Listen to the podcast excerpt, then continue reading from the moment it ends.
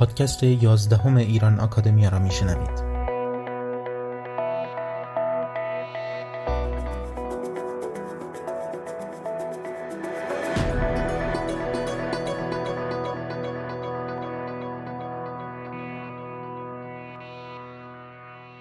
سلام دوستان. در این اپیزود و اپیزودهایی که در آینده خواهید شنید سخنرانی های کنفرانس ایران پس از چهل سال گسست ها و پیوستگی ها که در 11 ژانویه 2019 توسط ایران آکادمیا و انجمن پژواک در همکاری با دانشگاه لیدن برگزار شد رو تقدیم شما می‌کنیم. این کنفرانس در شش پنل و با حضور 13 سخنران از استادان دانشگاه، اندیشمندان، پژوهشگران و روشنفکران برگزار شد.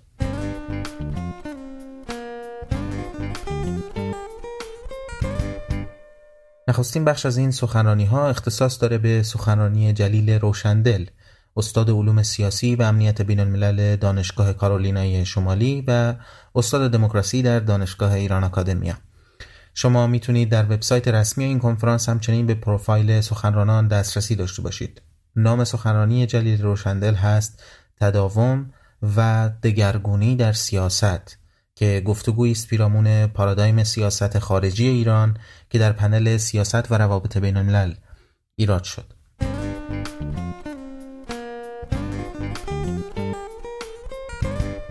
یادآوری می‌کنم که لینک های مفید در زیر پادکست قرار داده شدن و شما می‌تونید از طریق اپلیکیشن های پادکست نظیر iTunes و Podbean و غیره و یا از طریق کانال تلگرام و وبسایت های ایران آکادمیا این پادکست رو همواره دنبال کنید. با هم میشنویم سخنرانی جلیل روشندل با نام تداوم و دگرگونی در سیاست.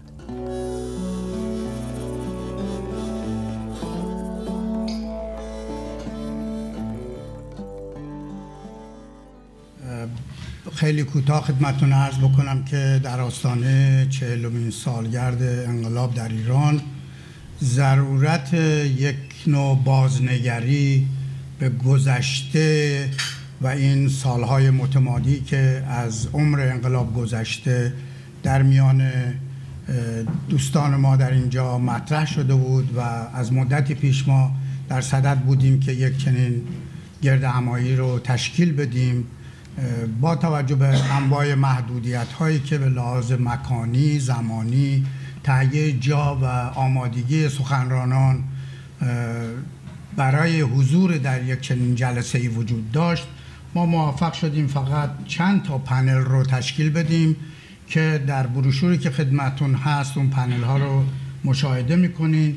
در پنل اول که من شخصا حضور دارم و افتخارش رو دارم در حضورتون باشم همراه دوستانمون راجع به سیاست و روابط بین الملل صحبت می‌کنیم.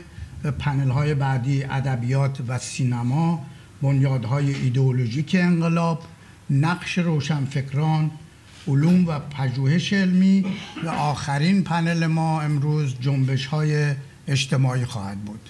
من بیشتر از این وقت شما رو نمی‌گیرم به دلیل زیغ وقتی هم که وجود داره و به این ترتیب بخش اول پنل اول رو در خدمتتون در مورد سیاست و روابط بین الملل شروع می‌کنیم که خود من سهم بررسی مختصری رو در مورد تداوم و دگرگونی در سیاست خارجی ایران و به طور کلی نگاهی به اون پارادایم موجود و حاکم به سیاست خارجی ایران شروع می‌کنم.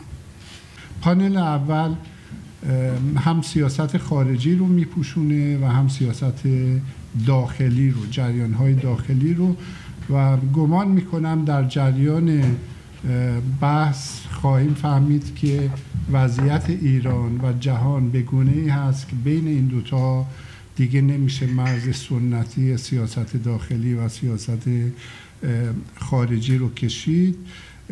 از بیرون اول شروع می‌کنیم از نگاه از زاویه جهانی سیاست و بین آقای دکتر جلیل روشندل استاد علوم سیاسی و امنیت بین در دانشگاه کارولینیا شمالی و از افراد با نقش بسیار مهم در پاگیری و استمرار ایران آکادمیا آقای روشندل بفرمایید. تشکر می‌کنم آقای نیکفر. اجازه بدید که برای به تثبیت یک تعریفی بین خودمون بدون اینکه خیلی وارد مباحث مربوط به پارادایم بشیم که پارادایم چی هست و چی نیست به یک تعریف خیلی کوتاه قناعت بکنیم و توافق داشته باشیم که ضمن که پارادایم یک مدل و نمونه پذیرفته شده هست ولی بایستی مجموعه ای از میارها وجود داشته باشه به عنوان اصل تشکیل دهنده پارادایم و از همه مهمتر این استش که این پارادایم می بایستی در طول زمان تکامل پیدا بکنه. به قول معروف معروفترین پارادایم پارادایم تکامل خلقت مثلا. از یک نقطه شروع میشه و می‌رسه به اینجایی که ما در قرن 21 هستیم. بنابراین این پارادایم نمی‌تونه ابدی و ازلی باشه. تغییر لازمش هست برای اینکه تکامل صورت بگیره. با این تعبیر مختصر این رو هم تاکید بکنم که اگر یک سیستمی و یک نظام فکری قادر نباشه در پارادایم حاکم تغییر ایجاد بکنه دچار وضعیتی میشه که مثل سنگ بی تغییر مونده و به همون نحو هم بی اثر خواهد بود. وقتی این رو شما در فرمول حکومت قرار می‌دید در رابطه بین الملل قرار می‌دید این یک تاثیر بسیار منفی روی چهره خارجی هر کشور هم می‌تونه داشته باشه. پارادایم سیاست خارجی ایران از آغاز انقلاب به نوعی شکل گرفت. منتها ما محیط بین المللی رو که مهمترین عامل شکل گرفتن بود باید یادآوری بکنیم که اون موقع جهان یک جهان دو قطبی بود. یک طرف اتحاد جماهیر شوروی و یک طرف هم ابرقدرت غرب در رأسش ایالات متحده آمریکا. دو تا پیمان نظامی قدر قدرت ناتو و ورشو بودن. ولی در وسط این نظم شکل گرفته که نزدیک چهل سال در موقع از عمرش میگذشت یک گروهی از کشورها بودند که به خاطر تجربه جنگ اول و دوم جهانی و آسیبی که در جنگ ها دیده بودن تصمیم گرفته بودن خودشون رو نسبت به دو ابرقدرت غیر متحد اعلام بکنن. به دلیل اصلی این عدم تعهد این بود که اگر جنگ سومی رخ بده اون وقت این کشورها آسیب می‌بینن. یعنی این فلسفه عدم تعهد بود اما انقلاب ایران از این فلسفه عدم تعهد در واقع به نوعی میشه گفت الهام گرفته پایه فکری سیاست خارجی خودش رو بر مبنای سیاست نه شرقی نه غربی تشکیل داد.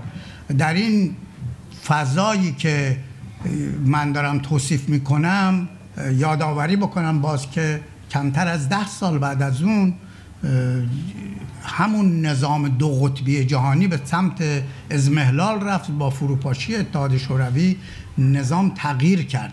آیا جمهوری اسلامی هم تونست با تغییر نظام در پارادایم سیاسی خودش تغییر بده یا نه این سوالی است که من همیشه از خودم کردم. ضمن اینکه جواب آره نه و سیاسفید نداره ولی باید در یک کلام بگیم که تغییراتی هم اگر رخ گرفته کافی نبوده. نه اون شعار سیا... نه شرقی نه غربی همچنان به نوعی در عمل گریبانگیر سیاست خارجی ایران شد.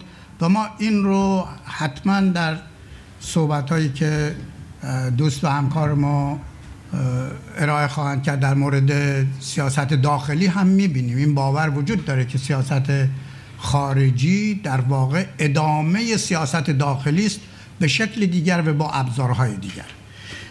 قبل از ادامه من می‌خواستم این تابلوی رو که چل, چل سال هست در سر در ورودی وزارت خارجه جمهوری اسلامی دیده میشه به شما یک بار نشون بدم ببینم از شما بپرسم که این راجع به کدوم کشور صحبت می‌کنه. وزارت امور خارجه نه شرقی نه غربی جمهوری اسلامی. هیچ اسمی از ایران در اینجا وجود نداره. یعنی تابلو هم تا همینجا نقض قرض هستش. بگذاریم. برسیم به سیاست خارجی و قانون اساسی. قانون اساسی چهار تا اصل مهم داره که به نوعی به سیاست خارجی ربط داده میشه متنش رو مشاهده می‌کنید. تنها اصل 152 هستش که تعریف می‌کنه سیاست خارجی ایران رو مبنی بر نفی هر گونه سلطه‌جویی و سلطه پذیری و حفظ استقلال همه جانبه و تمامیت ارزی کشور. خب استقلال تمامیت ارزی دو تا فنومنی هستن دو تا پدیده هستن که هیچ کشوری به جز این تعریف نمی‌کنه. همه کشورها می‌خوان استقلالشون حفظ بشه تمامیت ارزیشون حفظ بشه. ولی چجور میشه سلطه جویی و سلطه پذیری رو به طور کامل نفی کرد در حالی که اصول دیگری حتی در این تعاریف ناقص به قانون اساسی حق مبارزه و حمایت از مستضعفین در برابر مستکبرین در هر جای دنیا رو برای جمهوری اسلامی به رسمیت می‌شناسه و یا وظیفه ایجاد می‌کنه که یک چنین کاری بکنه. بنابراین خود به خود حتی اصل 154 به, نوع به نوعی نافی اصل 152 میشه و از همین جاست که ما این تناقض و درگیری ها رو در سیاست خارجی ایران مشاهده می‌کنیم تا به امروز.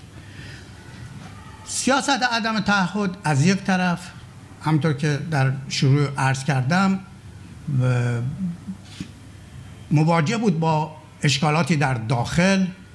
اون صف بندی هایی که در داخل جنبش عدم تعهد وجود داشت هندوستان به طرف شوروی میل داشت و مصر به سمت آمریکا داشت. چر میچرخید دهه 80 شروع دهه 80 کاملا می‌بینید که در زمان سادات مصر برمیگرد به طرف آمریکا.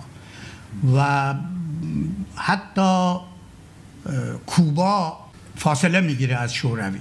کشورهای دیگر عضو جنبش عدم تعهد که اعضاشون به هفتاد کشور می‌رسه. هر کدوم سعی می‌کنن که بین این دو قطب اون محل قابل اعتماد خودشون رو پیدا بکنن و هیچ کدوم کاملا منتزع نمیشن از دو قطب ارتباطات حفظه ولی امنیت و منافع ملی هم تامین میشه. اما سیاستی که ایران اعلام می‌کنه سه چهره داره. یک چهره اعلامی است یعنی نه شرقی نه غربی. یک چهره اعمالی است که در عمل نه غربی نه غربی بود تا مدت طولانی و در چهره مخفی و پنهانش هم شرقی بود هم غربی بود. کما اینکه وقتی جنگ ایران عراق رخ میده ایران از آمریکا اسلحه قبول می‌کنه ماجرای ایران کنترا رو که یادتون میاد. و یا اینکه حتی قطعات جنگی رو از طریق دلالان از اسرائیل خریداری می‌کنه. و علاوه بر اون در بالاترین سطح مقامات جمهوری اسلامی با سران اتحاد جماهیر شوروی صحبت می‌کنن معامله می‌کنن گفتگو می‌کنن و توافق می‌کنن. خیلی سریع ما نگاه بکنیم به این تقویم سالهای اولیه انقلاب. در طول دو سال و دو سال خورده اول انقلاب هشت رئیس جمهور و جان... ببخشید هشت وزیر امور خارجه و جانشین وزیر خارجه تعیین میشه. که از پنجاه روز دوازده روز هفت ماه هفده روز هشت ماه هر کدوم از اینها به نوعی وزیر امور خارجه بودن. طولانترین مدت رو میر حسین موسوی نخست وزیر انقلاب در واقع به مدت چهار نیم ماه وزیر امور خارجه بوده و همینطور ابراهیم یزدی به مدت هفت ماه و صادق قطبزاده به مدت هفت ماه. کریم سنجابی که شاید می‌تونست یک وزیر امور خارجه خوب باشه به خاطر مشکلاتی که انقلاب از اول داشت با شاید با اقلیت ها خیلی زود کنار گذاشته میشه در مرحله دوم این زمانهای خورده طولانی تر میشه. در واقع اگر چارچوبه وجود داره در دوره علی اکبر ولایتی که از 15 دسامبر 81 تا اواسط سال 97 وزیر امور خارجه بوده بنیانگذاری شده ولی به همون دلیل هم این را من عرض بکنم من اصلا مخالف نیستم که یک فردی ده سال 15 سال 20 سال وزیر امور خارجه باقی بمونه. مسئله همون پذیرش تغییر پارادایم هست که در مورد دوران ایشون و دوران تقریبا هیچ وزیر خارجه دیگری ما اون تغییرات رو به اون حد لازم که بتونه به بخش منافع ملی رو مشاهده نمی‌کنیم ولایتی 16 سال و چند ماه وزیر امور خارجه بود و بعد تنها با به دلیل تغییر رئیس جمهوری جدید آمدن محمد خاتمی هستش که کمال خرازی که اتفاقا از نظر مقایسه از ولایتی سابقه دیپلماتیک بیشتری داشته کار رو به عهده می‌گیره و این دوره دورانی است که ما یک تغییر مختصری در رهیافت سیاست خارجی ایران می‌بینیم. منوچهر متکی در زمان احمدی نژاد میاد. بدترین دوره است که سیاست خارجی ایران عمل کرده. در همین دوره بوده و بعد آقای علی اکبر صالحی یک مدتی جانشین هست و بعد میشه وزیر امور خارجه. سرتاپ های دوره ایشون 21 ماه و خورده هستش تا بعد از اون محمد جواد ظریف میاد که تا به امروز وزیر خارجه جمهوری اسلامی ایران است. جمهوری اسلامی ایران در سیاست خارجی خودش در محیط های مختلف دنبال اهداف مختلف بوده. در محیط منطقه سعی کرده که گروه های نیابتی ایجاد بکنه. حزب الله گروه هایی که در جنگ سوریه هستند گروه هایی که در یمن هستند در جاهای مختلف. اینها مورد حمایت ایران قرار گرفتن که معمولا در جاهایی که تشکیل شدن یا مخالف نظام موجود در همونجا بودن و یا اینکه یک به اصطلاح حرکت دوم یا سومی رو در داخل اونجا ایجاد می‌کردن. مثلا در داخل لبنان حزب الله خودش یک قدرتی است که گاهی وقت خلاف مسائل حاکمیت لبنان عمل می‌کنه و یا اینکه به طور موازی عمل می‌کنه. هدف این گروه ها این بود که با فلسفه مذهبی سیاسی جمهوری اسلامی همسویی داشته باشند و نفوذ منطقه‌ای ایران رو در اون مناطقی که تشکیل میشن توسعه بدن. حول محور یک زمینه فکری نسبتا ثابت و اون اسرائیل ستیزی بوده. یعنی بیش از هر چیزی شما در طول این چهل سال ستیزه اسرائیل رو به لحاظ کلام میشنوید. حالا کاری نداریم که امروز وزیر امور خارجه میگه که ما هیچ وقت نخواستیم اسرائیل رو نابود بکنیم و این حرفا و یکی دیگه پشت سرش ممکنه که بگه که نه اسرائیل 25 سال دیگه نابود میشه. 25 سال پیش می‌گفتن قاعدتا امروز فردا باید نابود بشه البته. ولی خب حالا فعلا نوبتش نشده. در لیست انتظار هست. در هیته فرامنطقه و بین المللی جمهوری اسلامی همسویه خیلی محدودی داشته. با قدرت های بزرگ. و اگر هم یک در یک جریاناتی به خصوص در اروپا همسویی داشته سعی کرده اروپا رو علیه آمریکا تحریک بکنه و از طریق بسیار حمایت نقاط یا تقویت نقاط اختلاف بین اروپا و آمریکا به دنبال اهدافش باشه. اهدافش گاهی وقتا حفظ وضع موجود بوده.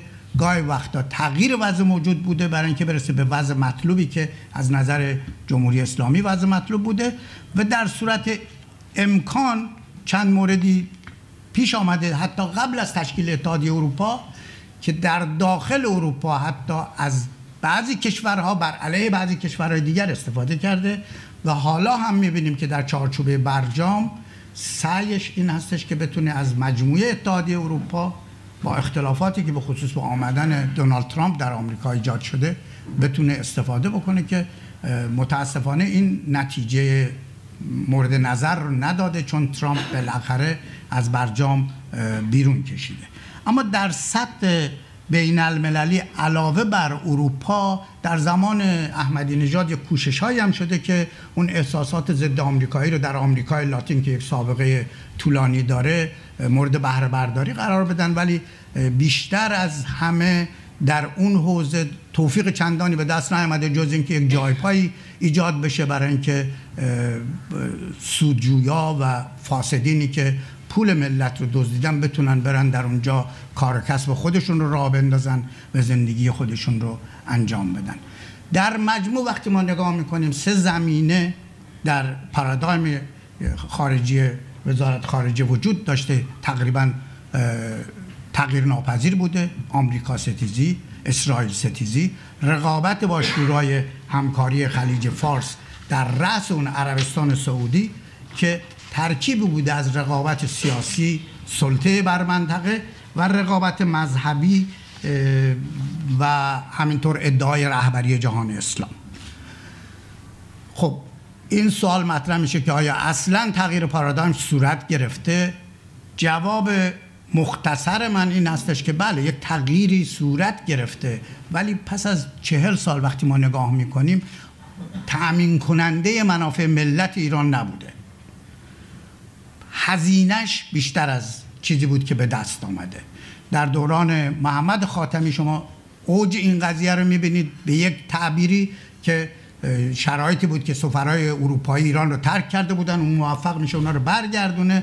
مسئله گفتگوی تمدن ها در سطح جهانی استقبال میشه در مقابل نظریه جنگ تمدن ها و بعد محمود احمدی نژاد این رو یک قدم می‌بره به عقب. دوران ریاست جمهوری حسن روحانی اون حرکت برای تغییر دوم ایجاد میشه. اما تغییر تغییر محدود فقط محدود میشه به توافق هسته‌ای. و من علتش رو حالا خدمتتون میگم که چرا این قضیه هستش. تغییر پارادایم معمولا خود به خود صورت نمی‌گیره. بایستی اون نگرش های پایه در داخل یک نظام حکومتی تغییر بکنه و اون نگرش ها با وجود اختیارات نامحدودی که شخص رهبر در هر زمینه به خصوص در زمینه سیاست خارجی داره غیر قابل تغییر بوده. و این غیر قابل تغییر بودن شخص نظریات شخص رهبر خود به خود مشکلاتی رو ایجاد کرده در یاد گروه بندی هایی رو ایجاد کرده در داخل کشور که اینها دارای منافعی شدن که به سادگی حاضر نبودن از دست بدن. رهیافت سیاست خارجی همونطور که عرض کردم در زمان روحانی یک تکون محسوسی می‌خوره و یک حرکت محسوسی است و اون این استش که به اون توافق هسته ای می‌رسه. اما یک متن یک به استناد خیلی خوبی وجود داره اگر دیده باشید کتاب تحت عنوان آقای سفیر گفتگو با محمد جواد ظریف توسط مهدی راجی در 90 سال 92 چاپ شده. در این کتاب آقای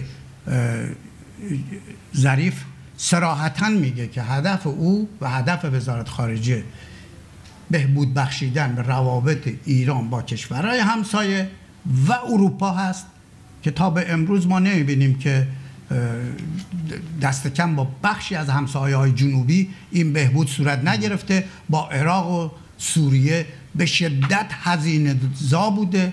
و منافع ملی ایران و حتی امنیت ایران رو در جایی به خطر انداخته. ایران نتونسته از اون برخوردهای اتفاقی در سازمان ملل از تلفنی که شخص اوباما به روحانی کرد در موقعی که تو ماشین بود حرکت داشت می‌کرد و امتیازهایی که برجام به ایران داد استفاده بهینه بکنه. حداقل همون رفتاری که با اروپا داشته با آمریکا هم داشته باشه که بتونه به صلاح بهره برداری کافی از این وضعیت بکنه. دلیل اصلی عرض کردم اختیارات نامحدود رهبری تمامیت خواهی یعنی ما همه رو می‌خوایم همین الان هم می‌خوایم. نمی‌تونیم این رو برای اون. یعنی یک قدم شما بردارید یک قدم من بردارم تا برسیم به یک جایی که توافق برسیم. تغییراتی هم اگر رخ گرفته قاعده ایجاد نکرده. همه تغییرات رو من به عنوان استثناء می‌بینم. حتی آن بوده. یعنی تصمیم این نبوده ولی خانه به یه جای ختم شده و در نتیجه توافق صورت گرفته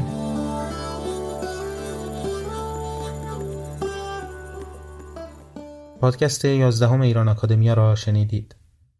ما رو از دیدگاه و پیشنهادها و نقدهای خودتون آگاه کنید و اگر این پادکست رو مفید ارزیابی می‌کنید حتما به دوستانتون معرفی کنید و در نشر دانش بکشید. تا دوشنبه دیگر و اپیزودی دیگر Pedroto.